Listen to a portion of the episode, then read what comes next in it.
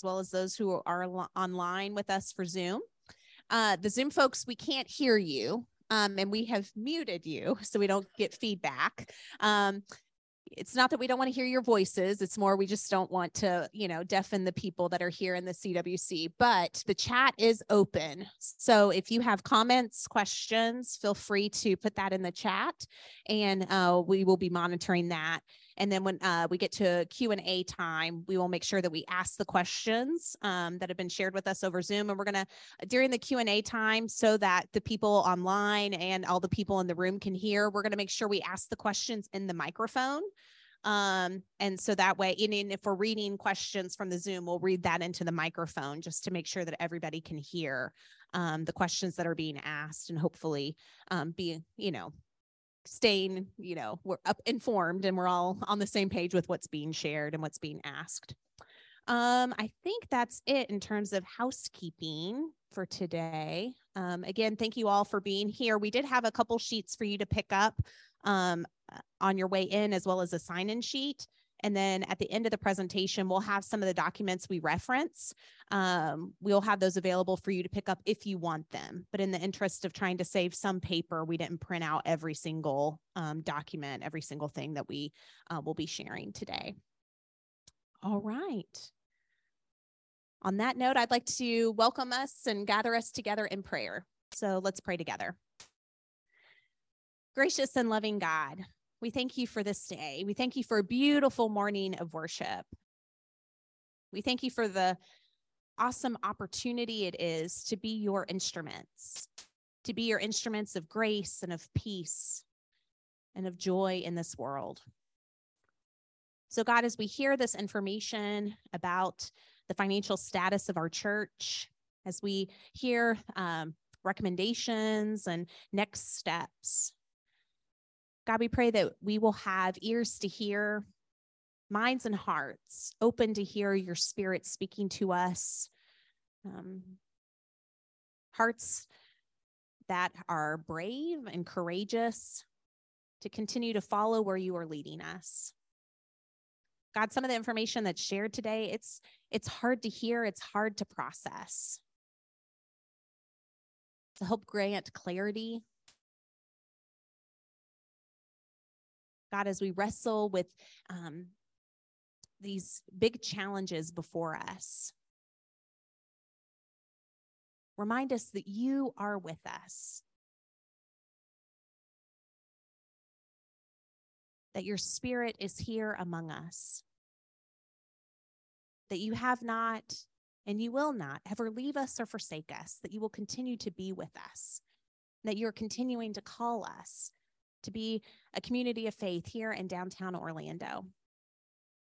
So help us to keep our eyes focused on you and focused on where you're leading us into the future. It's in the name of Jesus we pray.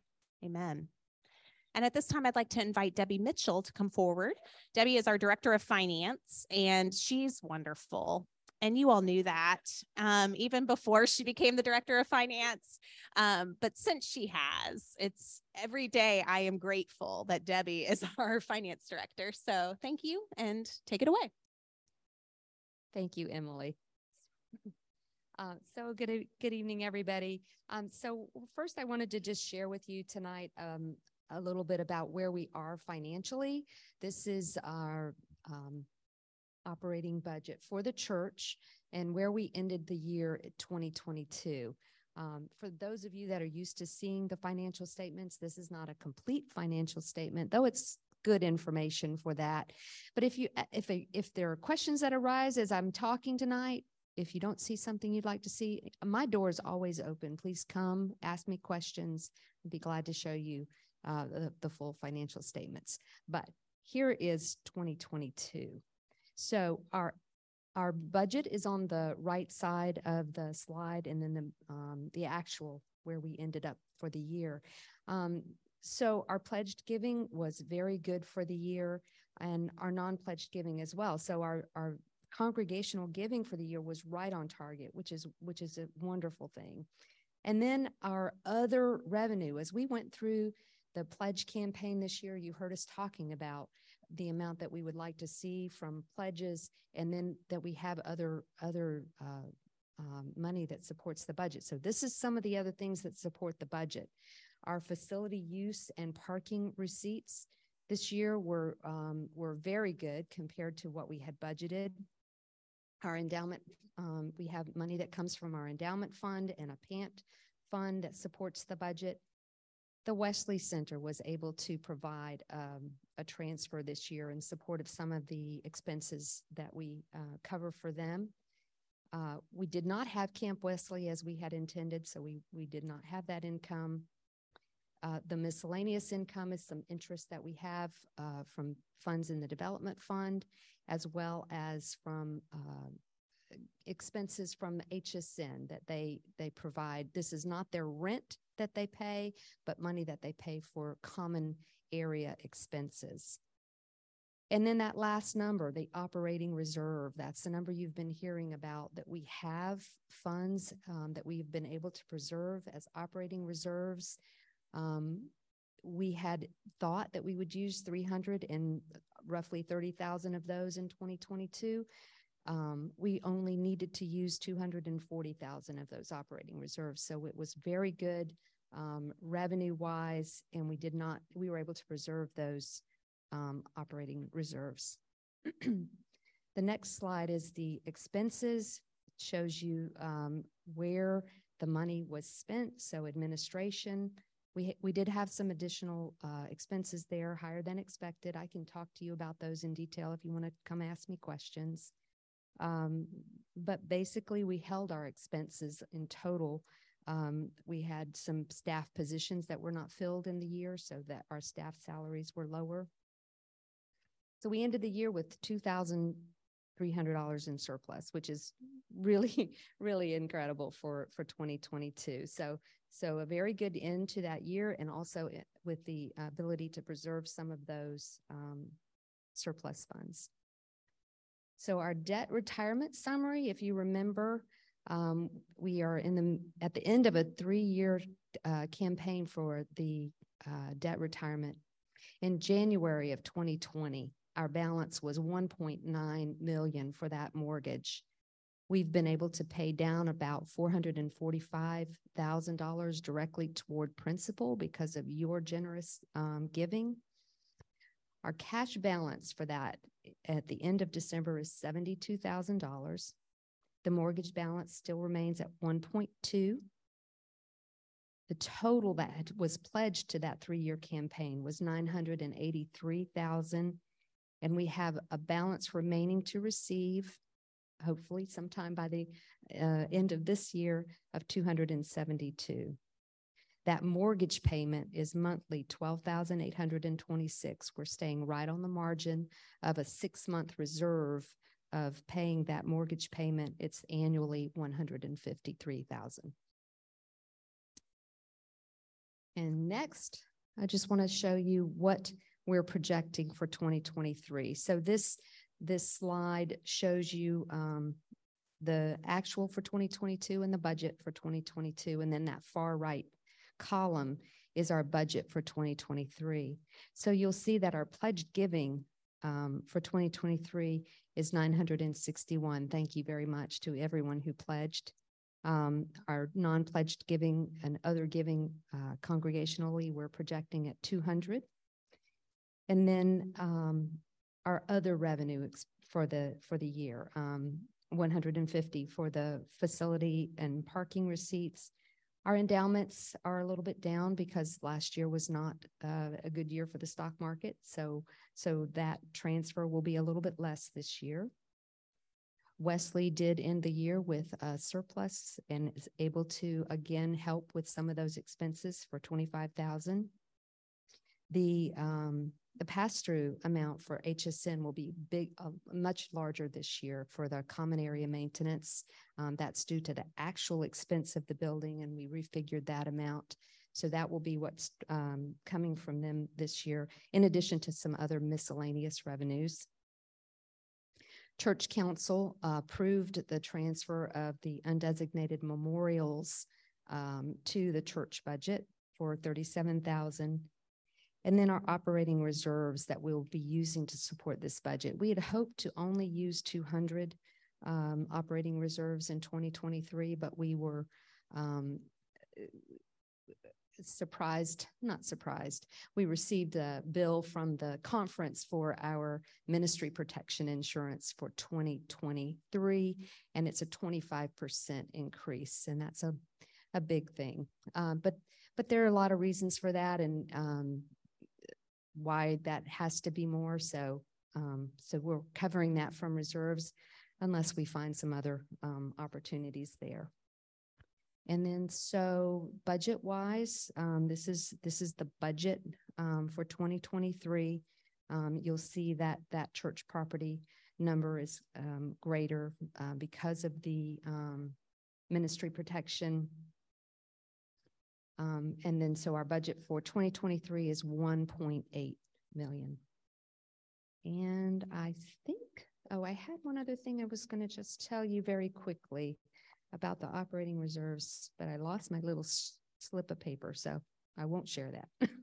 it's over there. Thanks, Becky.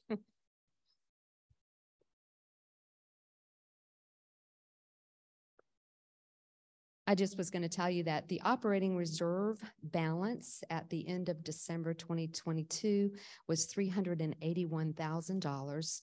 So we'll be using the 264 in the budget for 2023, leaving us a balance of our operating reserve at 116,673. So, I'm not sure who's up next.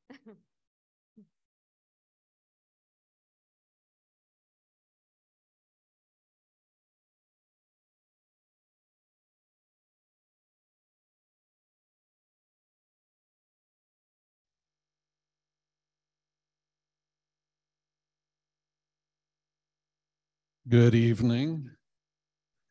Uh, you should know there's about 35 folks uh, on Zoom that are joining us also. So great attendance. Thank you for for being here tonight and all of them for joining us. So um, I'm gonna what I'm gonna share is a little bit uh, giving some color commentary to some of what Debbie just shared with you. Uh, she shared some great news. We had a great stewardship campaign. We ended the year positively. Uh, so a lot of good news, but I want to flesh out some of it because I want sometimes you know we just start talking numbers and I can watch our eyes glaze over, right? And so I want to make sure you get some points. So uh, how many of you were here for the town hall meeting last July? A good number. Okay. So Debbie made uh, several references to the 330,000 number. That was a number that we put out in front of everybody last year because we started the year knowing that the only way we were going to make budget is if we drew 330,000 out of reserves. That's not an insignificant amount of money, right? We're all on touch with that. So the alternative would have been to have cut our budget by $330,000. I mean, that's where we were last January, right? Imagine what we would have to cut to get to 330,000. That's that's a third of our staff or some combination of staff and program. That would have been a devastating blow, a devastating blow. Now, uh, where did that reserve money come from? Uh, we don't have operating reserves except because of COVID, we received uh, three different grants through the federal government which totaled, if you see it up there, totaled $1,046,908. Over a million dollars in federal aid we've received during COVID, right? I mean, that's a, a, a remarkable amount. And we owe uh, Mike Barnhill and Debbie a, a debt of enormous gratitude for helping because that was not an easy process. Now, I want to state this as clearly as I possibly can. Every dollar of those grants from the federal government was spent. that was designated for some very particular purposes. It was used for those purposes.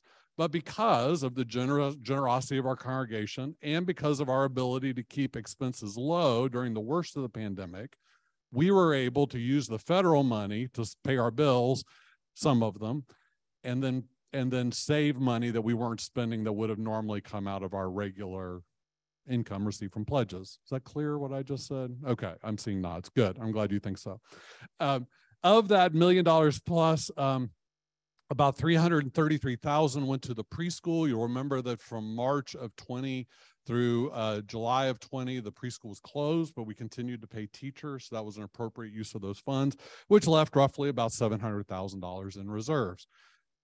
That is the fund. Those are the funds that we drew from to be able to make budget this year. Okay, that's where that money came from. Okay, so let's go back. There were three actually big numbers that I presented in July. These are big, rough numbers, just trying to get our head wrapped around them. One was 330,000 from reserves. The second was trustees had done some work on some big projects we know we are going to have, some of it on the Asbury Ledbetter property. There was a need for a roof over there, ACs.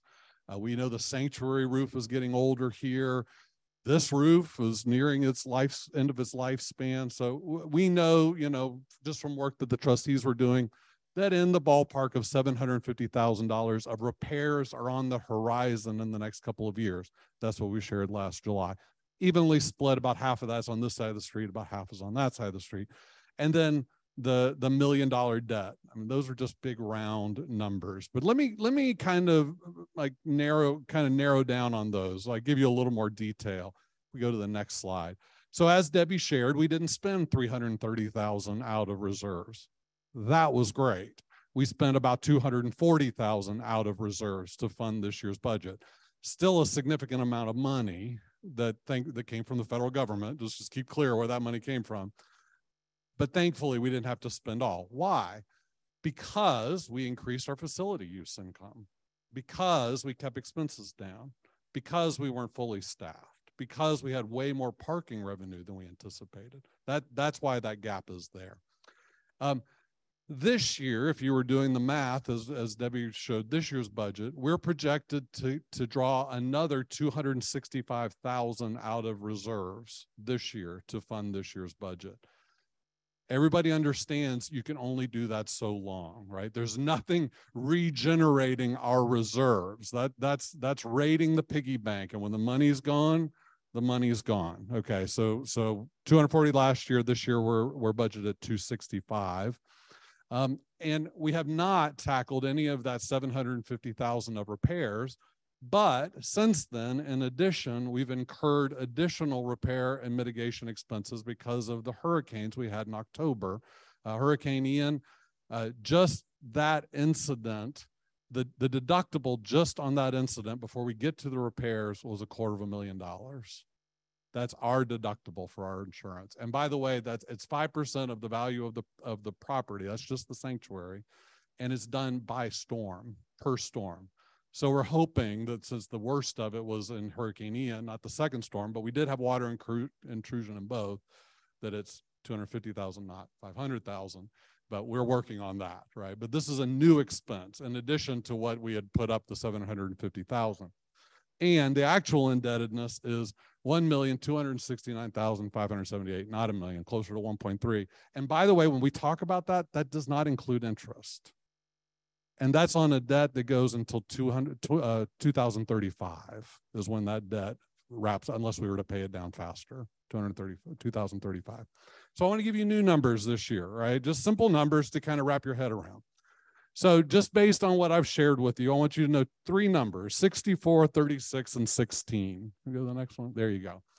64% 64% is the amount that the congregation supports our budget from pledges and non-pledged giving and money that gets thrown on the plate that we don't know who it came from. 64% normally and this i don't say this critically i don't say to beat this up i don't say this to be negative about us but it would be normal for a congregation to support its operating budget closer into the high 90s it's very unusual for a congregation only to support two-thirds of our budget 64% let that sink in. The 36%, the 36 number is the other. That's coming from our endowment. That's coming from facility use. That's coming from HSN. That's coming from reserves from the, that we have because of a federal grants, right? That's where that money's coming from. We already said we're very fortunate to have the endowment. Some years it pays better than this year, but we're fortunate. We're fortunate to have HSN in the building and the rent that we're getting from that. We're fortunate to be a place that people want to come and have concerts and, and meetings and so forth. We're very fortunate. But that one number, the 16, that's the amount. 16% is how much we're funding our budget from reserves. That money will run out. 16% of our budget. That's a big chunk. That's what we got to get real serious about. Okay. Um, also, uh, we shared this, and this is just a very abbreviated form. Uh, we could blame this on COVID, like, oh gosh, COVID has really dug us in a hole, hasn't it? Or we could blame it on the divide that's happening in the United Methodist Church. That has affected us. We've lost some folks over that. Both of those surely have been an impact. But when we did the statistic, I mean, we went back and researched this all the way back to 2010, and only because that was the easiest place to stop. We could have gone back further, obviously. The trend started a long time ago.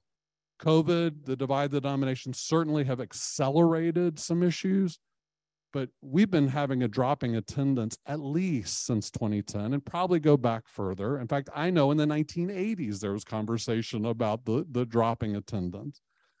Now, the interesting thing, and we're not going to get into all the details of this tonight, you saw this in July if you were here. All through that time, the budget has held more or less steady and actually has, has decreased.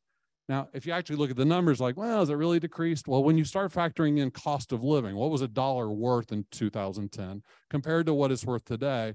We have a much smaller budget than we've ever had before. Look at the number of folks we have on staff compared to former years. Look at the number of programs we're doing. Look at the number of vehicles we have parked outside.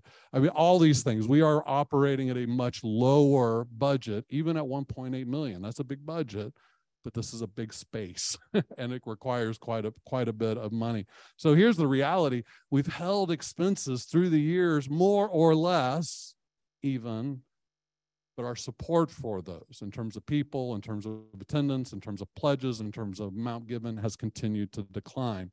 Didn't start with COVID, folks.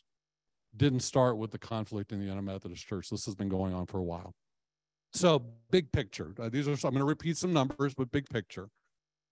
We have a debt that will continue with us until 2035 of 1,269,000 unless we pay it off sooner. We have enough money pledged, if everybody play, pays it, to help us get through most of this year paying our mortgage. But we are looking at another capital campaign for the mortgage within the calendar year 2023. Uh, there's some fatigue around that. You know that, right? folks are beginning to not remember why we have the debt and what it's for, but that's a whole different conversation. Uh, we have the Hurricane Ian remediation and repair, which is going to be costly to us. We have 265,000 uh, uh, from reserves to fund the 2023 budget. That's a significant number, and I would just say it again: if we didn't have that, how would we? How where would we find that to cut in our budget?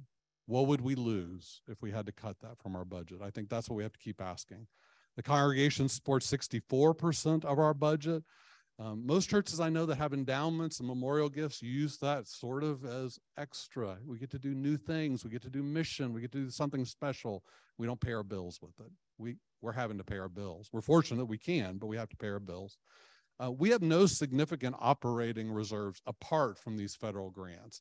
And it's normal. Both of my last churches had six months of operating reserves in the bank, right? I mean, what do you do at home in case in case you run into some trouble, right? Uh, we have no operating reserves and wouldn't if not for these COVID grants. Uh, if we had six months of operating reserves, it would be about $908,000, nearly a million dollars that we would have saved for a rainy day. And we have no significant maintenance reserves for major repairs. In fact, they're pretty depleted right now because of the deductible, right? So major, major issues. Now, that's all good news, right? That all sounds great. You feel good, like we just say prayer, go home, right? Now it it's it's a big deal, guys. It's a big deal. I don't know how we would have cut 300,000 from the budget. I don't know how we would have cut 260,000 from the budget. I don't know how we'll cut it in the future if we can't figure out how to close the gap. It's a big deal. It would be devastating to have to cut at that level.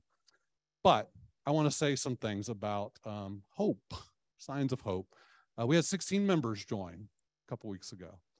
Uh, worship attendance steadily rises. In fact, I saw some folks in worship today that I haven't seen for a while. Uh, so worship attendance is increasing. New members are joining. Uh, we had the highest number of children last Sunday, right? 34 kids in in, uh, in, in children's church. That's the highest number we've had in a long time. In a long time, youth group is meeting upstairs. Those numbers are growing. So there's a lot mission. The serve team. I mean, the thing, the number of projects we're doing. The choir has grown. I mean, on and on. There's a lot of positive things. But here's the reality, folks. We can't grow fast enough to to ignore our problems. If we don't if we don't address the issues, we're going to self-sabotage right? And so don't hear doom and gloom in these numbers. Hear hope about what this future, the future of this church can be. But it's only if we get serious about some of our issues and address them. Does that make sense? Okay. Um, why don't we pause just for a second, um, just see if you have any questions about the numbers. Can you look online, see if anybody in the chat has any questions? Um, by the way, if you're going to ask a question for the sake of the folks on Zoom, we need to make sure you ask it into a microphone. We can bring it to you. But any any lack of clarity about anything that's been shared so far? Any questions? We can certainly do this again at the end. Yeah warren? Here let me.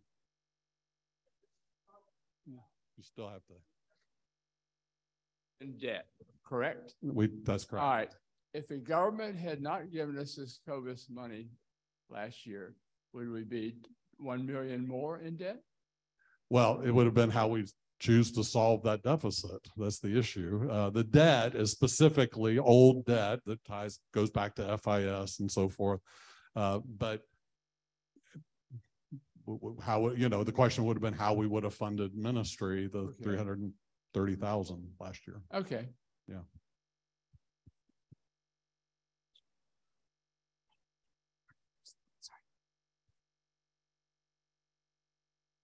Just on a very general level, can you quantify the flow that goes from HSN rent to, I believe, maintenance? And it's not a big relief, but it helps, I think. That's right. So, um, so the, the money that we get from HS, the Homeless Services Network, for the most part is not reflected in the operating budget. There is a pass through that's basically they're sharing in things like uh, utilities and so forth, which is a chunk of money. Um, but it's, that's, that's their part of handling sort of the operational day-to-day expenses.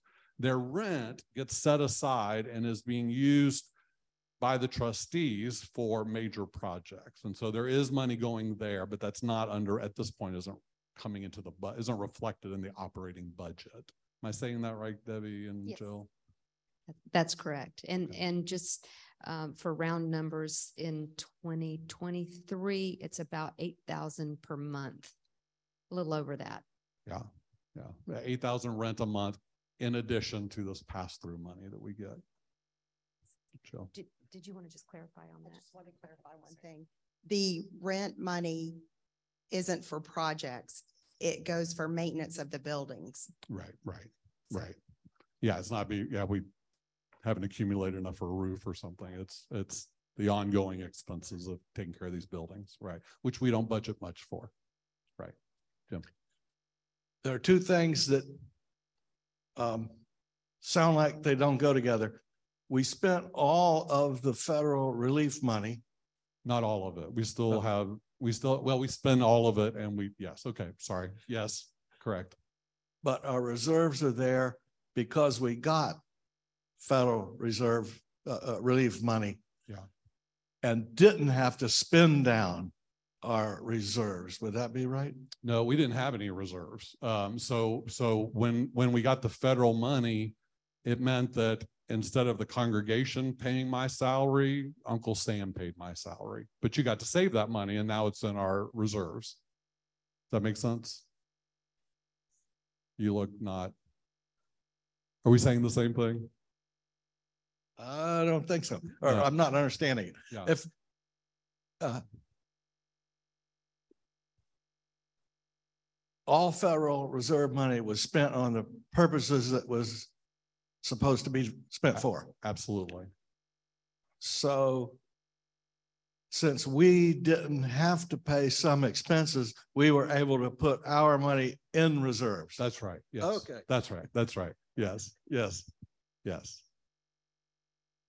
I know that's semantics, but it's important because that money, we had to use that money appropriately. Um, but we were fortunate that we were able to.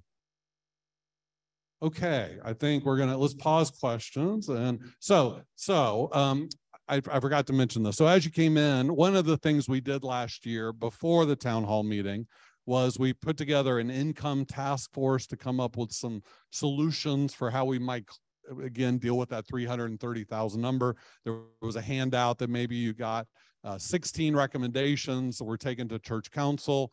Uh, they were approved and uh, and you should know that all of these have been worked on every one. Now that doesn't mean they're all working for us. Some of them are better than others some are more profitable than others some we've already figured out aren't really going to work for us uh, but we've worked on all of them. But on the list uh, was uh, the establishment of a task force to study the Asbury Ledbetter property and best use of that for us. And if there was any solution there related to our financial concerns. Um, I should also tell you that when I arrived in July of 2019, it was the number one topic in every meeting I went to. When are we starting a committee to study that? The number one thing that people came to talk to me about, and I, almost on a weekly basis, was let me tell you what I think we should do with that property. And I said to everyone, okay, if you were in those meetings, not yet, uh, not in my first six months, like uh, not yet. Um, uh, we're, we're not going there yet. Um, and then what happened? COVID, right? We were actually moving forward to starting a committee and COVID hit, and then it just changed our priorities. But when we had the meeting last summer, we presented this and somebody raised their hand and said, Hey, what about that committee? When are we doing that? So we did it. Um, we asked Debbie Manuel to chair it, and she has done so. Uh, it's a very uh, fantastic group of folks, and uh, Debbie's going to come share the work of that committee.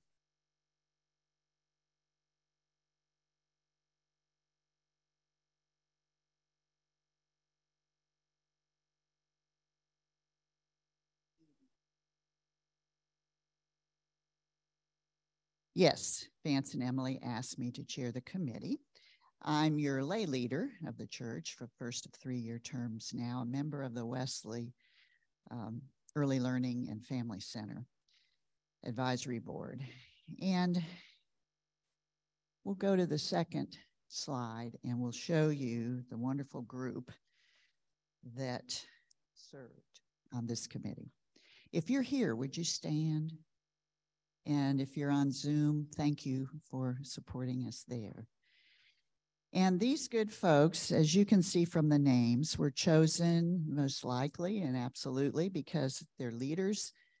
They have special expertise. They have a love for our church. They've raised their children here. And they have a range of length of membership from somebody like me over 50 years to those whose children just graduated from the Wesley Center. We met three times. We thought it would take us longer.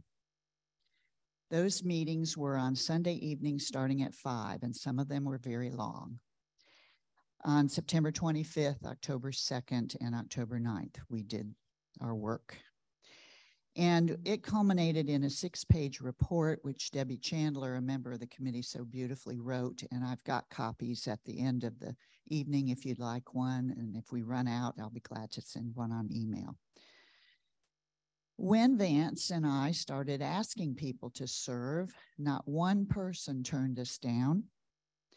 They took this very seriously and with great care and devotion knowing how important this mission would be. And this is our purpose and mission. Next slide. It was to explore the Asbury Ledbetter property at 42 East Jackson Street to determine its future in terms of repairing or repurposing or selling. Note that the mission was to determine the future of that property. There was no foregone conclusion, though we know other types of conclusions had been made over the past few years. On the next one, we were given some questions to address. What were our parameters for considering the future of this property?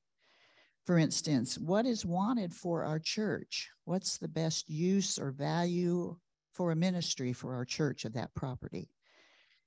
How would we manage the expectations for the property? If someone came in and gave us an offer, what could be our role in how that property was used? And we wanted full use for that entire space.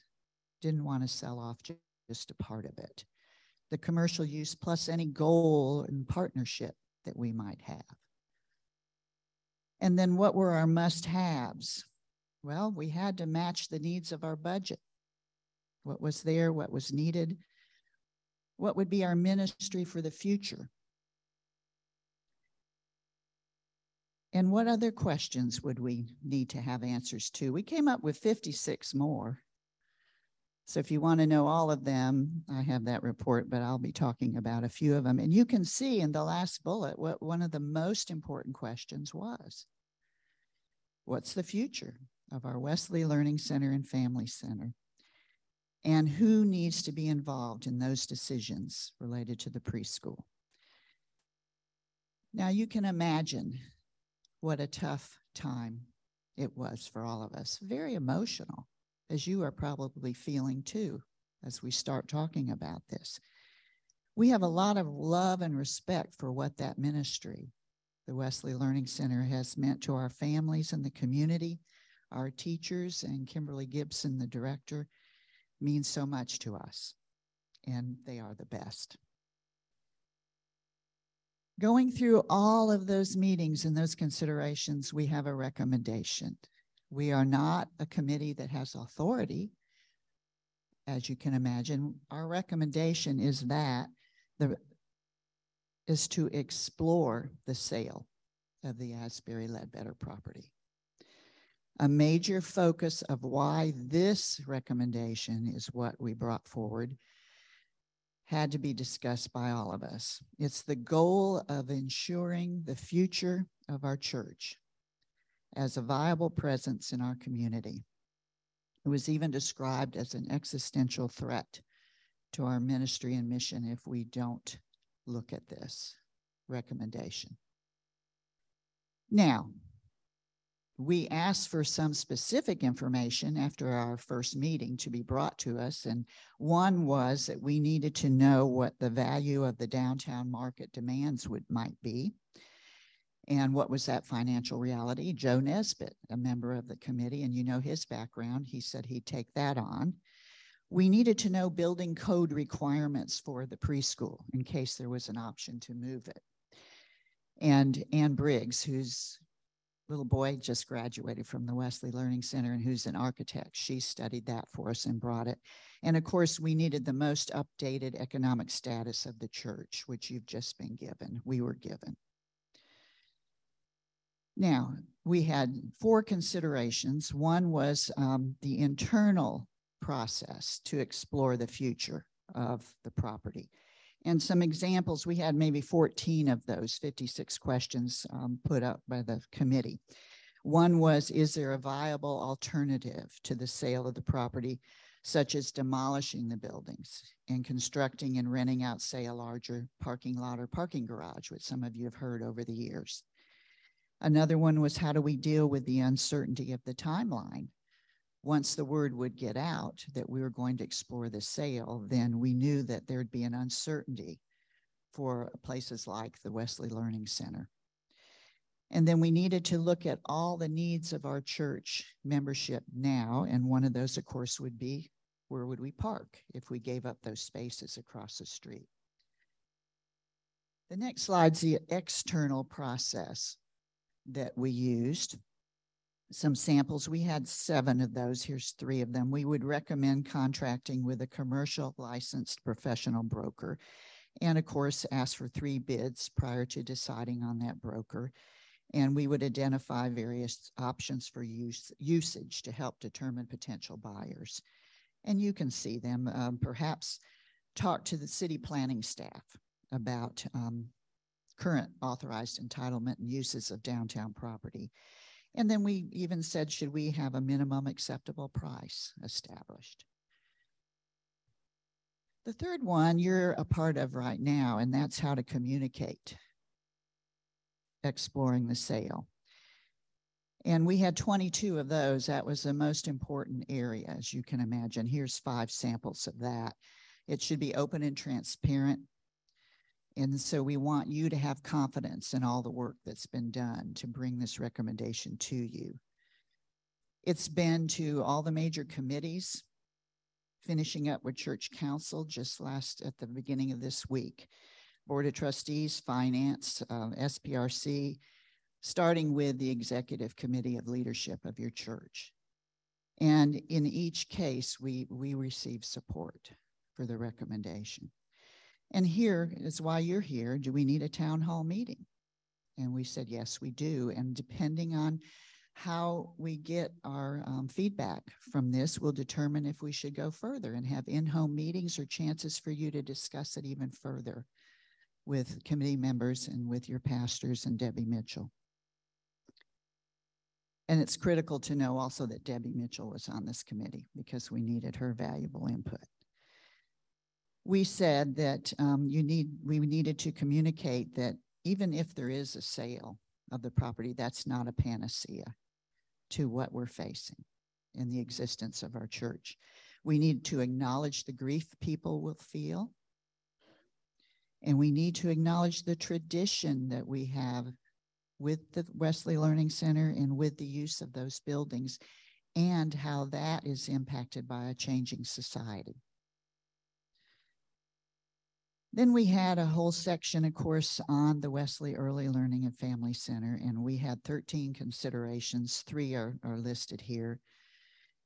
And it came down to looking at the code requirements and the space available, it would be cost prohibitive to relocate the Wesley Center to another location. We do not have the resources for such a thing to happen. And so we talked about if we don't have the preschool, should we develop other options for involving children and families in our church? And those are, are happening. We had uh, one mother on the Wesley board who said, Oh, there's young families coming in all the time.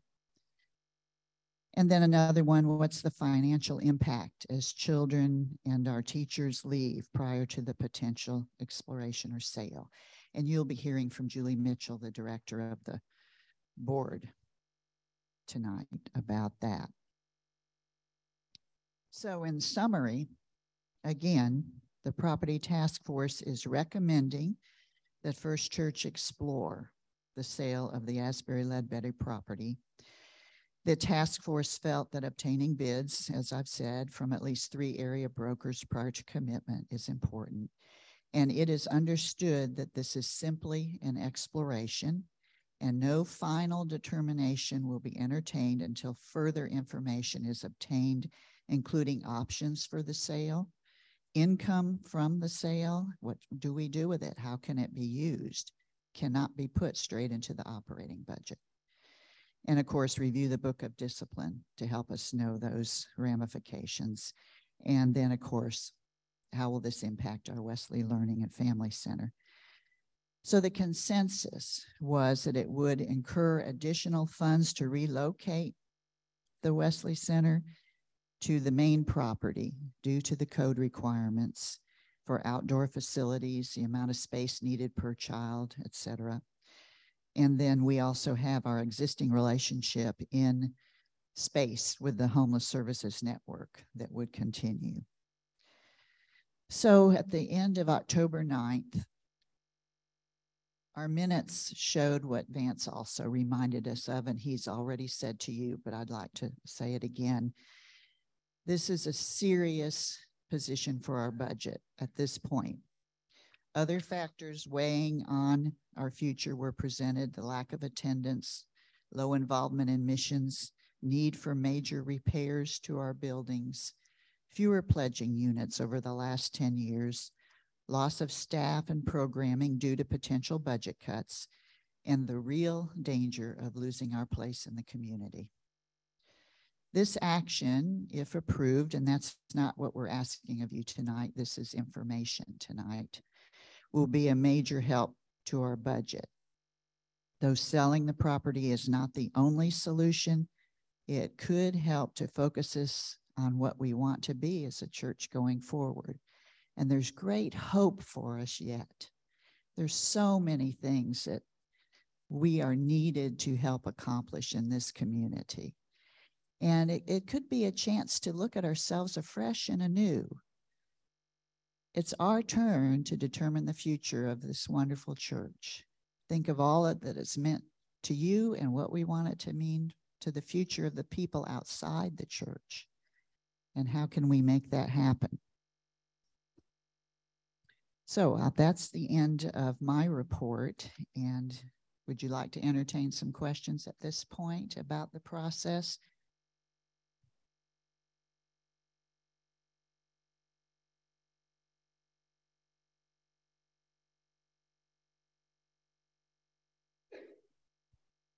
Okay, in my past history of exploring real estate and the like, whatever you sell it for, hey, this is great.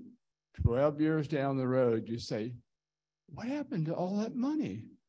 Oh, it went for this and this, and we didn't even think about this. So eventually, all that money just kind of disappears, and we have nothing to show for it.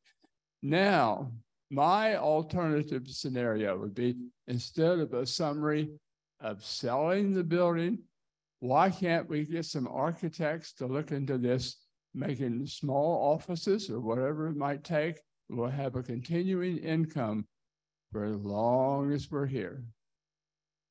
How much thought has been given to that idea? That particular idea did not come up, but the idea of other options for that property, of course, was discussed. And the amount of money that it would take to do that is what I would ask you. Do you know how much that would cost and where would we get that money? That's why this needs to be explored fully, doesn't it? Our budget says the money does not exist. The budget says what?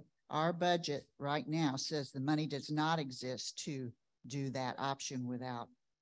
Okay, so we have to do some uh, original financing here, wouldn't we?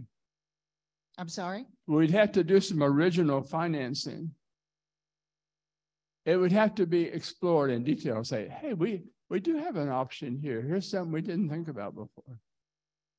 I'm not an architect, I'm not a contractor, but I think there's another avenue that we should pursue other than selling the property. All right, thank you. That's my thoughts. Thank you, Warren. Let, let me just add a comment. I, I think, I mean, I think Warren's comment about, you know, the money disappears is an important one. Uh, the Book of Discipline, United Methodist Church has very strict guidelines of how money can be used that, that is obtained through the sale of property. You can't, you can't pay, you can't operate the budget based on it. You can't pay salaries. Uh, money gained from sale of property can only be used for future capital expenses. And so there, uh, we would be required to protect uh, whatever that money would come. It could be used for the debt, um, but, and then, and then we'd have to restrict the way we use it uh, beyond that. So, um, I saw somebody had a hand, didn't I? Oh, okay. Yeah, Brock.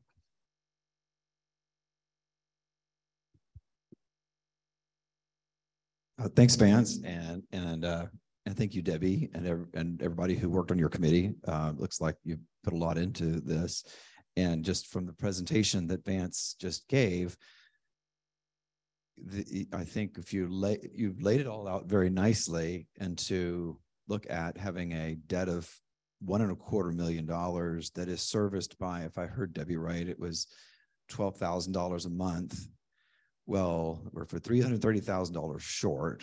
Normal churches raise ninety plus percent through their their giving during the year, and we're only coming up with 65, 64 percent. If we just diverted another two hundred fifty thousand dollars, we'd be very close to ninety percent. Um, and we're not. Instead, we have the luxury of maintaining debt. It may not be a mortgage directly on the building, but it's effectively that. Um, and so that's the cost of. In my view, I don't, I, I don't care if it's associated directly. It is a fact that if we sell the building, the debt goes away. And the we will be that church that is giving 90% or 85% at least based on our own numbers if we can just not be paying $240,000 a year. Um, I think it makes it, we will all feel a lot better because I, I feel very negative when I think about debt associated with, you know, giving, giving money and, and it going to debt. It doesn't make me happy. It makes me happy to think of giving money and it going to enriching this institution and the missions that it, that it accomplishes. And so this whole effort, I think, is worthwhile and could be a real boost to our to our church. Thank you. Did you want to? Just to, just to talk about another capital campaign, I'm just sitting here thinking if what Jim and I contribute in the capital campaign went to pledging to the church, that would be a better use of our money, I think, for the church. That's just my opinion. And just for clarity for everyone, the the the capital debt is not part of our operating budget it's above and beyond. So all the numbers you saw in our operating budget, notice that it didn't include HSN that supports a lot of our maintenance. We're not paying for that. So the percentage would be way different if we had thrown HSN, that factor in. But it also, the 12,000 we pay a month is not part of our operating budget. It's an addition to. So now the hope would be if we pay off that debt, that maybe some of the money going to our debt debt retirement might find its way into our operating budget. We won't know until we get there, but that would be the hope. Jim. A little history. Uh, about 12 years ago, I was uh, for several years, as are some other people in the room, on the board of trustees.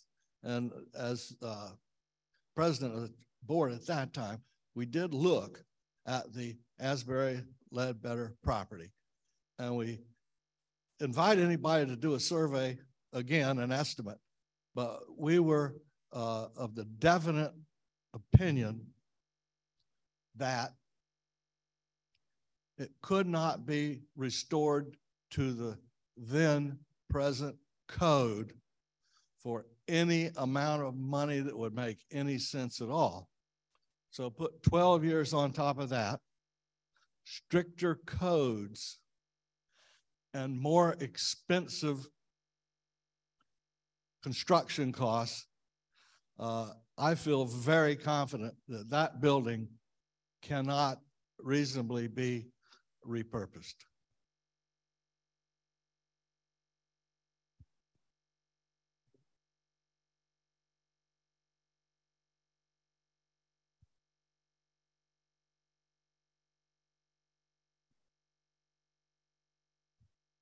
Yeah, and we have a little bit of work to do just to make sure that we play by the rules exactly. But uh, so let's just pick. Uh, no, let's not. Uh, let's not. Just imagine whatever you think we're going to sell that property for. We're not going to put a number out there. Um, we can pay off the debt with it. And then with the remainder, it would still need to be restricted for use for for future facility needs. And so we would have to come up with some way of protecting that money and deciding that we're only going to use it in this way. We're only going to use income like we do for endowment or something like that. But we would have to do it according to the book of discipline to do it.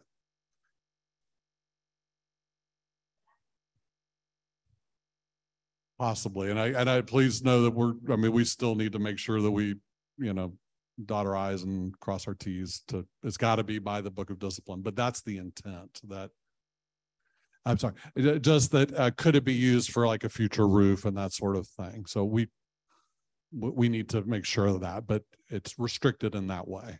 Yeah. My hope, I'm just gonna say Vance's hope. My my hope was we pay off the debt, we endow the rest, and that that becomes an ongoing, perpetual source of revenue to take care of these facilities. That would be my hope. That would be my hope. Kim.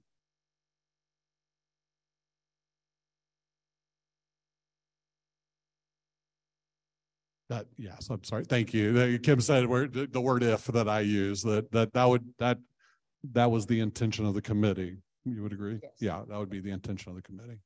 Yeah. That's right. So Skip makes the point that the debt that debt is located on that property.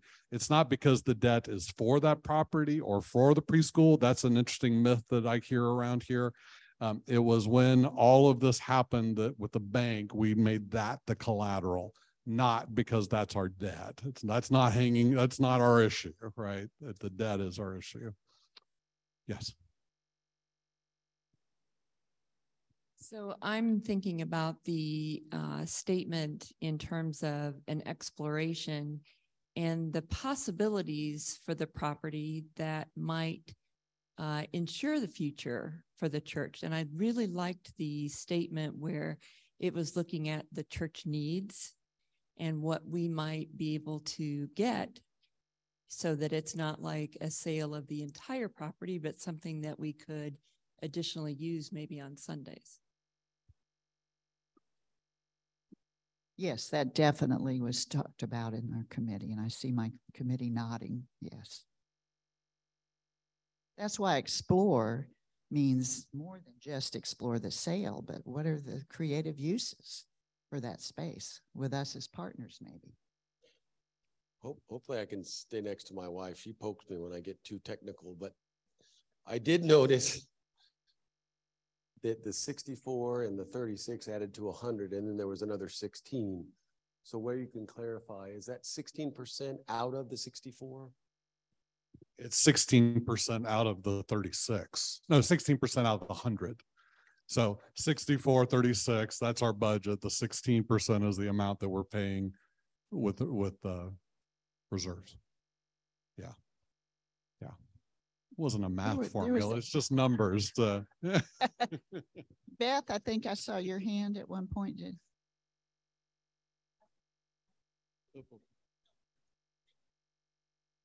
years ago when we were thinking about selling that property and did different thoughts about it. One was um, including a childcare facility in the first floor. And I don't know that's allowed by code now or anymore, but um, there is a need for childcare in the downtown area. So I just throw that out. That was part of discussions, yes. So I'm gonna just, this is Vance, this is just Vance, right? Okay, so pick your number again, right, that we think we can sell it for. And then imagine what it would cost to build a floor of childcare. Subtract that from what you think we can sell the property for, right? So if we can sell it for a hundred dollars and it takes fifty dollars to build that, now we've got fifty dollars, right? I mean, it's, anything is possible, but just, we need, that's what we're going to be wrestling with as a group of, of balancing wishes and, and realities.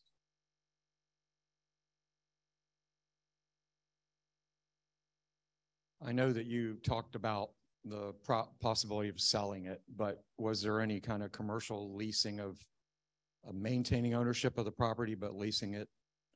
Um, it would have to be, I would assume, to a nonprofit or something so that we don't end up with a tax liability for that, but just curious what the committee thought of that. When you see the final report, if you'd like it, you'll see all those points in there. Those are all considerations, yes.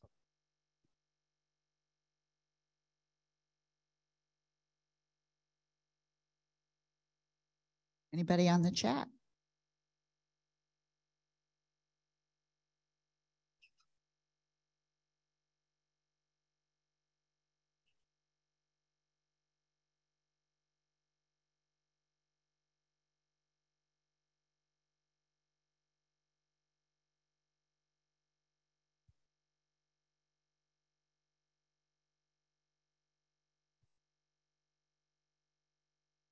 We can take it up at the end too.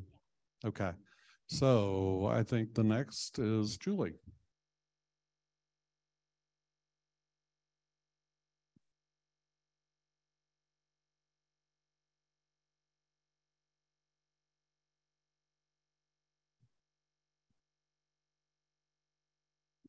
Good evening. As Vance said, I am Julie Mitchell, and I'm the Chair of the Wesley Early, Early Learning and Fa- uh, Family Center Advisory Board. And I would like to ask any of my co-members of the board who are in the room to please stand up. I know there's a handful of us present, and I thank them for being here with us tonight. On January 11th, the board met for a monthly meeting, the first of this of this year. Um, Vance and Emily were in attendance, and one of our agenda items was exactly what Debbie Manuel just presented to us an update on the Asbury Ledbetter building. We received from Vance and Emily an abridged version of what Debbie presented tonight, and we had two and a half hours to digest the information, discern it, and come up with some recommendations. So given the Asbury Ledbetter Building Task Force's recommendation to, to explore the sale of the property, we assumed the ultimate closing of the school due to the church's financial situation. Most importantly, during that meeting, we placed ourselves in the shoes of the current Wesley families and staff members. So we agreed that we needed to be earnest and transparent with our Wesley families and staff in, in terms of developing a timeline to help the children and families make transitions to other schools. I wanted to read you from the minutes of the meeting that Ann Briggs prepared so that I'm just very articulate and accurate in my communications. So, as a council in that meeting, we discussed the ramifications of the findings and recommendations of the Asbury Ledbetter Committee, as you all have heard tonight. Options to move the Wesley Center to a different location were discussed with no viable options determined. Hail Mary options for keeping the Wesley Center open were discussed. Additionally, with no viable options determined, the closure of the Wesley Center was discussed as the only possible outcome of the sale of the Lesbi- Asbury, Les- Asbury Ledbetter property. And so three motions came out of our meeting. The first one was to move to close the Wesley Center program on August 4th, 2023 to correspond with the new programmatic school year within a few days, a small subcommittee that consisted of me and Emily, April Michael, who is also on the committee with me, and Kimberly Gibson, who you know is the executive director, met because we found out that there is an expiration date from the Department of Children and Families, our operational license for the Wesley School. So we motion, we mended the motion for the sale, for the close of the school to take place on June 2nd. The motion passed unanimously. Motion two, in consideration of current Wesley staff members, was to move to grant authority to Kimberly Gibson to evaluate a, stab- a stabilization grant fund that is in place to prepare an equitable bonus structure for teachers to promote continuity of care through the close of the program. So we came up with a structure, actually Kimberly did, with much work, a formula to help us uh, with a stipend. And then motion three is coming down the road is to create a subcommittee to celebrate the legacy of the program in a significant manner, honoring the continued commitment of the sorry of the executive director, staff, and all prior, prior leaders. Um, this past Wednesday, sorry, Kimberly Gibson held a staff meeting with her Wesley teachers to share the closing of the school with them, and almost simultaneously, an email was sent to current Wesley families. And that email letter was authored primarily by by Emily, and it was pro- is probably the most beautifully written letter I've ever written, given the circumstances. She asked for me and for April Michael and Kimberly Gibson to weigh in, but Emily gets the credit for the majority of that letter for sure. So Wednesday evening, staff found out from the Wesley Center, as well as current families. For those that did not open their email or receive it that night, that would be families. On Thursday, April Michael and I and Emily, of course, Kimberly Gibson, were front and center at the center while families received a tangible letter. Just want to make sure I didn't miss anything.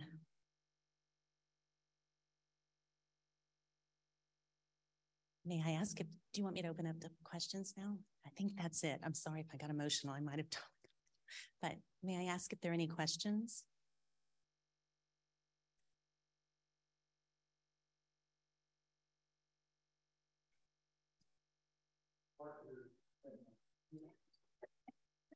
Charlie, I've watched you go there. You recovered. Hopefully I can too. So it, it feels like the, the closing of the center might be getting a little ahead of things in that we're just talking about studying the sale of the Asbury Ledbetter property. Can you help us understand why the, the urgency to communicate with those families? We truly felt this is something that we talked about quite a bit. Help me, all of those of you, of you who were in the meeting because of, and I think Debbie used the words existential threat that was presented, we feel that our response absolutely matches the level of that. And again, in placing ourselves in the shoes of the families, the current families, we felt like we owed it to them to be very open and transparent with communication that included a timeline that was um, generous in spirit to them so that they could make alternate decisions. And we assumed, given the exploration, the use of that word, exploring the sale of the building, that that ultimately, as I said, would mean and lead to the closing of the school. Um, thanks, Mason. Um, so this is Emily um, speaking. Um, so as I look around the room, and I'm not sure who all is on Zoom, um, I think I'm the only person with a tiny human at the Wesley Center. um, so this is an interesting uh, predicament um, in that, you know, this is um, deeply personal for me and for my family. Um, and some of you may not remember this um, if it's been a minute since your children went through any sort of preschool program or whatever. But um, enrollment for the new school year that starts in August, it starts in February. Some schools it starts in January. So, in considering this, um, it's kind of we would need to make the the board kind of need to wrestle with do we do we take enrollment for next fall? Does it seem fair to take enrollment and registration fees and to pro- give promises to families saying we have a spot for your child in August? If then we're going to put the property on the market, right? so that's a little bit of a mixed message. Um, and so i think it's not just like the the closing of the school like that feels like a really big step but it's like this time of year you have to decide if you're going to be open in the fall or not. And i know that that feels very far away like august feels like a year away. Um, but it'll it'll be here before we know it. And if you have if you remember back to when you had children you were making decisions about the summer. You were planning your summer vacations, you were planning summer camps, you were planning childcare and these kinds of activities months before it actually came to be. And so I think that also speaks to the board really wrestled with if we'll if we're not going to hold registration for next year, people are going to wonder what's happening. um, and so I think this was the board's way to really kind of say we wanted to uh, like what Julie was speaking to, like putting you know the board members in this the shoes of families and saying this feels like a really rash like big decision maybe sudden and it's shocking and it's you know hard and and sad and there are lots of emotions around it um, and it feels like why are we having to make this decision now? And it's so that the families do have time to make alternative arrangements. Um, it's really i think um, that was like at the forefront in that conversation, as Julie alluded to. So sorry for my no, interruption. I totally got emotional and forgot the important point about registration for next year. That was on the notes.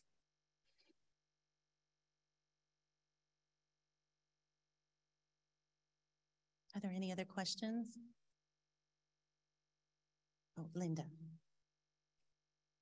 Linda Diamond has. Oh, yeah. oh sorry.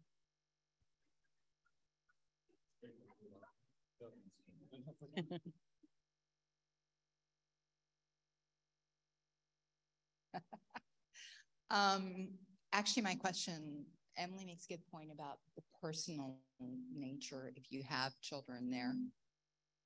But um, I also wonder about the faculty there because a number of our teachers have been at the center for a very long time. I didn't I felt like I was getting feedback, so I was trying to be careful. Um, I do worry about our faculty members there, especially the ones that have been there, some for decades. I mean, uh, my children are long since out of the Wesley Center, but I know some of the teachers they had are still, you know, involved with the center. So I am guessing that there are measures being taken. Actually, I'm pretty sure there are measures being taken to help address their needs and make sure that they are taken care of and that they're able to move to whatever is next for them. And maybe that's part of the timing here too. Is can somebody like address that? in every way they are emotionally um, and certainly financially. Um, this week, they will receive an initial stipend money um, across the board. And then it is our hope that if they will stay with us until June 2nd, um, there will be a second payout. And that has, there's a formula, years of service and all, but um, we are certainly incentivizing them and recognizing that they would have options to go somewhere else. But it is our hope that they will remain with us and also paid time off as well. So PTO as well as the uh, continuing care stipend um, is in consideration for sure and has been presented to them and was Wednesday night at the faculty at their staff meeting. I would just add Kimberly is very committed to getting all of them a place. Um, and what we've already heard is that, and we've experienced this, is that it's been very hard to hire teachers, very hard. And every preschool in town is trying. And so, not in any way to diminish the significant impact that it's having on the teachers. I don't in any way take away, but but Kimberly's working very hard to help them find employment beyond, and um, and and seems to be some opportunities simply cannot say enough about Kimberly Gibson and and the job that she is doing to make us finish strong and well. And and uh, she is just the epitome and quintessential servant leader in my mind and in my eyes and in my heart. And in, in case you missed it before, the stipend that they're getting, that's kind of a bonus for staying with us, more federal grants. We're very fortunate to have received those. That's not coming out of the operating budget. It's not coming out of the preschool budget. That is a grant that was for some very specific purposes, and this is one employee retention. So, yeah.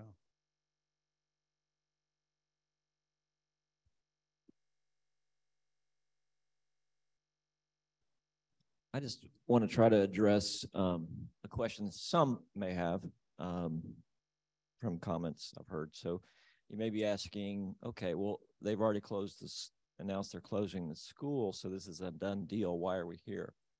And I think that's a valid question. Um, but you know, I just want to give my thoughts on that because I, I, the church council discussed this and supported this before they notified the teachers and the parents. It wasn't just the Wesley board that made the decision, and the Wesley board doesn't have the authority, in my opinion, to make that decision. They made a decision at their level, but the church council discussed this at length and supported this before any action was taken. Um, and then the question is, why are we here? Um, and, and, I'll come back to that in a second. Um, but I just want everybody to appreciate the situation that the church was in and the board's in. Um, we have a director that um, had tried to retire from being the director. We kept her on to keep the school running. And I think most of you know what the economy is like there's more jobs than there are people that apparently need the jobs or are qualified for the jobs. And we have not been able to find a new director. So we're in the process of desperately needing a new director. So, ethically, how do you hire someone to come on and maybe move from a different place in the United States to be our director when we're really very serious about exploring a sale. Um, that's a we can't even hire one as it is, and that puts us in a more difficult position. Um, there are there's another school in downtown that has hired some of our teachers away by offering more money. That is a constant um, pressure um, of other schools desperately needing teachers, and they will pay more money to get our teachers. So, and you know how it is if if it's going to get out that we're decided to explore a sale. And so, what are the teachers going to do? They get offered more money to go to another school. They're thinking they don't have a future here. Uh, what do the parents do? And I think there was a real concern that we would be in a situation where we would be trying to run a school without teachers or without enough kids. We would start losing money. We'd be in a real bind. Um, especially if we didn't have enough teachers for the kids that we were committed to take care of. So it was a real difficult position for the people that had to make this decision about what to do. And it did feel like the cart before the horse, but I just want everybody to appreciate how difficult of a situation we were in. How do you make this decision? How do you move forward? And just pretend like the school can keep operating for for some period of time. So um, I I don't want. I was on the property committee. I was I, attended church council. I, I want everybody to appreciate that this is a very difficult thing and and everybody's input is very valued um, and we're all here because there's a lot of decisions to be made. This is not a final decision. We don't necessarily have to sell the property maybe but but we're as to as a team we're going to have to work together to get through this and make some difficult decisions and some things that may be really good for the church in the future. But um, that's my explanation of why it feels like why are we here? But we need everybody to understand what's going on and all the thought that's gone into it. And and pull together for the future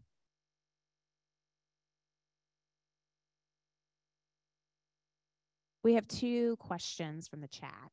So I did want to make sure we got those. And some of those maybe not necessarily related to you, Julie, but just coming up. May I uh, make one comment, just absolutely. Charlie? I appreciate that there are many variables in the backdrop of this decision, but I do know that coming out of the two and a half hour meeting that we held on January 11th, no consideration was talked about or given to Kimberly at one point wanting to to retire a year ago, or um, whether or not we would restart the the the search for a director, or even a concern over teachers. It truly was that we were responding to really the financial um, uh, threat that was upon us in the future of our church. We didn't make it, nor is it about Kimberly, or is it about um, teachers leaving. We did not discuss that actually with the motion. Go ahead. So this is a question from Martha Lacey. Um, she uh, wants to know is have we be have we been approached by an interest party about the property? So like uh, uh, you know has somebody approached us about the property? As I'm assuming I'm reading from that question. Uh, so this week, uh, word got out Wednesday night, Thursday morning. Uh, all started, um, but but we're but no no real offer. Um, we're the next steps. We're going to talk about that in just a moment, but would be forming a group to begin selecting a broker to begin the process of putting it on the market and so forth. So no, we're this is a proactive step. It's not a reactive step to uh, an offer. No. And then this is there's it's a concern and a question. So I'm just going to read it. This is from Britt Levitt. Um, it's concerned that potential buyers could be aware of perceived desperation on our part, um, thus possibly grossly lowering the sale proceeds that we would receive. How or could this concern be handled? It might be very difficult to stop the rumor mill train. So just anytime, you know, you're putting property on the market, what does that mean? Well, I'll just so you know, I I kind of get end up in the spokesperson role a lot. Um, here's the bottom line: uh, we have more buildings and property than we can afford, and so we're exploring sale to the to right size our facility and property for our congregation. That doesn't have to be desperate. Doesn't mean we have to accept the first lowball offer uh, we're we we can we we can you know we're not desperate, but we are taking a, a proactive stance given our situation. I don't I don't think anybody has to perceive that as desperation. We're just we're making a wise decision based on our current congregation and what we have.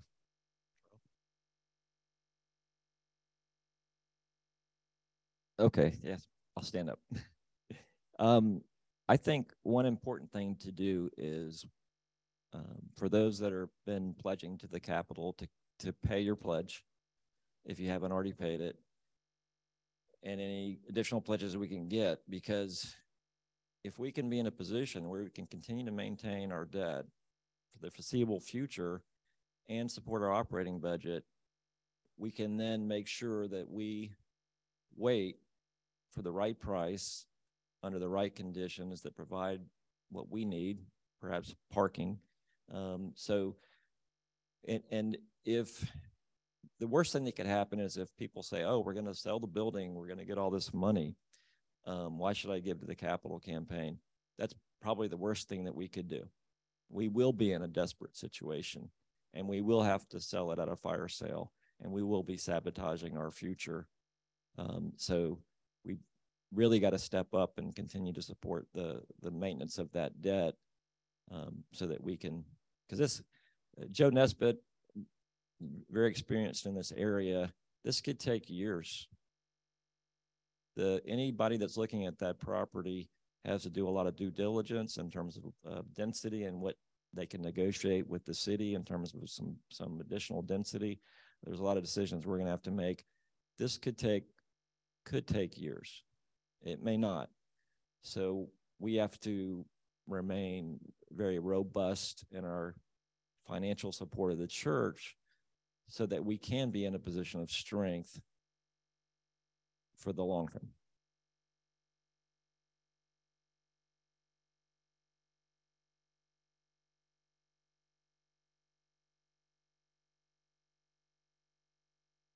As I, I didn't tell anybody, my name is Jim Manuel. I share a, I share a last name with Debbie Manuel, but was not on that committee at all.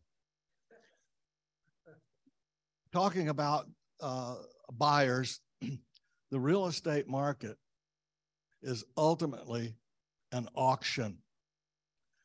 There are more than one entity in this, well, the state or even Southeast America that would be looking at a piece of property where you can hop to the city hall.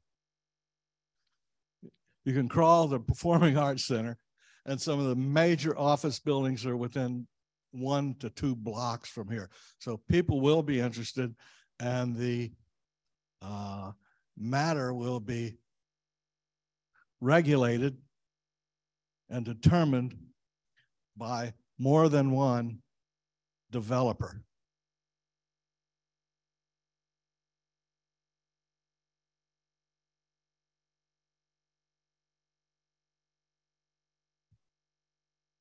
Thank you, Julie.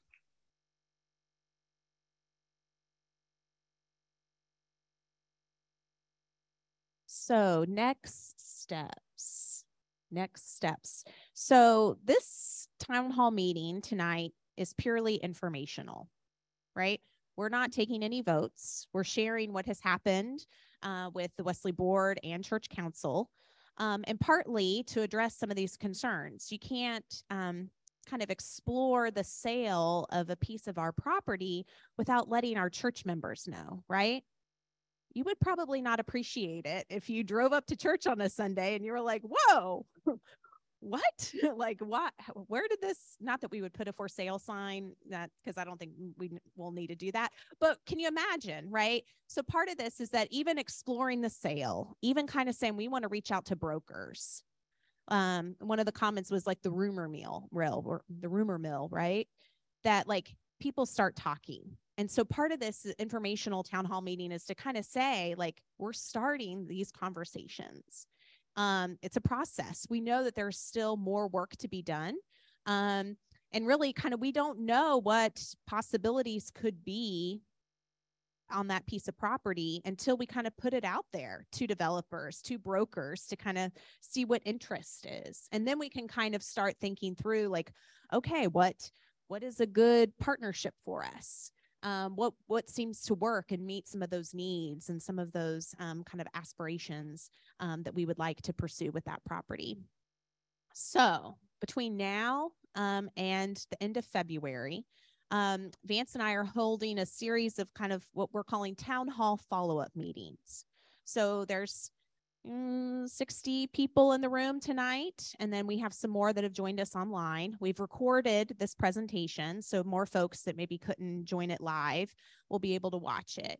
Um, part of this is that as you are part of Sunday school classes and other small groups and other committees here at the church, please let people know that we had this um, please encourage them to go and watch or listen to the town hall meeting so that they are informed.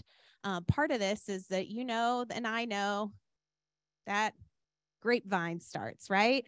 And so sometimes, like, people might have heard something that we said in this town hall meeting, but when it goes through two, three, four other people, maybe it's not exactly what we said. And so just encouraging people to come back um, to this recording. Um, you saw, you, you heard from Debbie Manuel, you heard from Julie, you heard from uh, Vance, like we're all open and available for you. If you have questions, please ask us um, because we want to make sure that we're being accurate and honest and transparent with information going forward. Uh, we will be having these small group kind of follow up meetings. So, for anybody that joined us here tonight, whether in person or online, or as people hear about it, um, we want to meet with folks and answer questions. So, feel free to attend those. And I have um, this sheet um, I'll leave up here on the front and you can come by and pick it up. This just has a list of the upcoming um, follow up meetings. Some of these are in person here at the church. Some of them are on Zoom, and then we have a few that are hybrid in person and online. So, and, um, and needs as people are wanting to follow up with us. If you have questions, if one of these times won't work, feel free to email us. You can call the church office. Um, and Kelly will put you through to us and we can make sure that we get your questions answered. We hear your concerns, um, your suggestions, things like that. Um, at this past Tuesday's church council meeting, uh, church council did vote to call for a church conference in February. And so, in consultation with our district superintendent, Bob Bouchong, that has been scheduled for Sunday, February 26th at 5 p.m. Location here, I believe. Um, same same room. And this will be in lieu of a normal february church council meeting uh, but it will be a time for us to gather together. And it's at this church count church conference. It's open to any church members. Um, so again you don't have to be on church council or on a particular committee but to be a member of the church uh, to come to that meeting and to vote to explore the sale of the Asbury Ledbetter property. And so, in terms of decisions, in terms of actual action, um, in terms of you know reaching out to brokers and starting that process, that will happen after that vote um, in February. Um, so again, tonight's meeting isn't necessarily taking a vote on that, but it's to let you know that that is coming. And so that between now and then, there's opportunities to have conversation, to ask your questions, to compile your questions, all of that sort of thing. Any questions? Yes, Kelly. Five o'clock, Sunday, February 26th.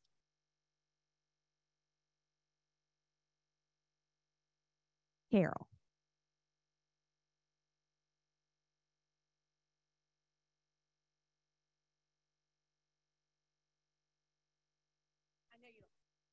Um, Charlie had brought up that we need to continue with our um, funding if we had commit made a commitment to the Wesley property. Is there going to be potentially, I don't know who to ask the question of, another financial campaign then on that property, given what we discussed that it might be years before?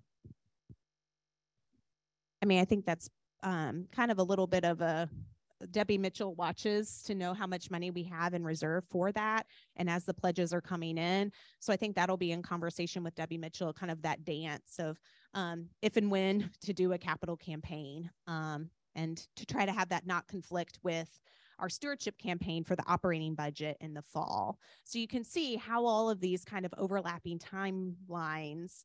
Um, it's it's a little dance and um, it's a little tricky sometimes, but again, bringing this to you and kind of saying, here is the information, here is reality. we might not like it. we might not like some of these decisions that we have to make. And yet, um, I think by sharing information, even when it's not information we necessarily like, we can actually like work together to try to address that. Um, when stuff is kind of oh, we're scared to talk about it when it's in the dark or it's in the shadows, I don't think we can make the best decisions.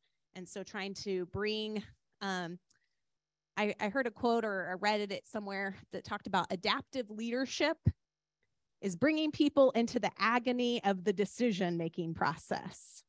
So, welcome to the agony of the decision making process, right? Like, this doesn't just fall on one person, right? It doesn't just fall on um, one church committee, but it's like, how do we as a church enter in together um, into sometimes the pain of making decisions um, with the hope of making the best decisions possible for the future of our church? I know Vance was going to wrap it up, so unless there's any other questions. Okay. Vance, turn it over, turn it over to you. So I do, I do want to reiterate that, um, and I think this is true for the, the committees, the staff, Emily and I, we want to be transparent and open. And so please come and talk to us about anything. Uh, there's no hidden agenda here of any kind. Um, I also want to just say, um, you know, it's it's kind of we can look back and say, well, gosh, what were they thinking? You know, a, a debt that goes on and on, or whatever. I, I, every decision I know that's been made in this church has been for the best of this church and believing in the future of this church. I absolutely believe that with all my heart. Uh, I don't believe at any point in our past anyone imagined that we would be where we are today. Um, that um, in fact during our process i asked the question when we when we built this building what size congregation did we imagine? And it was stated by someone who served on the building committee that we imagined a congregate worshiping congregation of a thousand every week a thousand people in worship every week. Um, and and we are currently emily what's our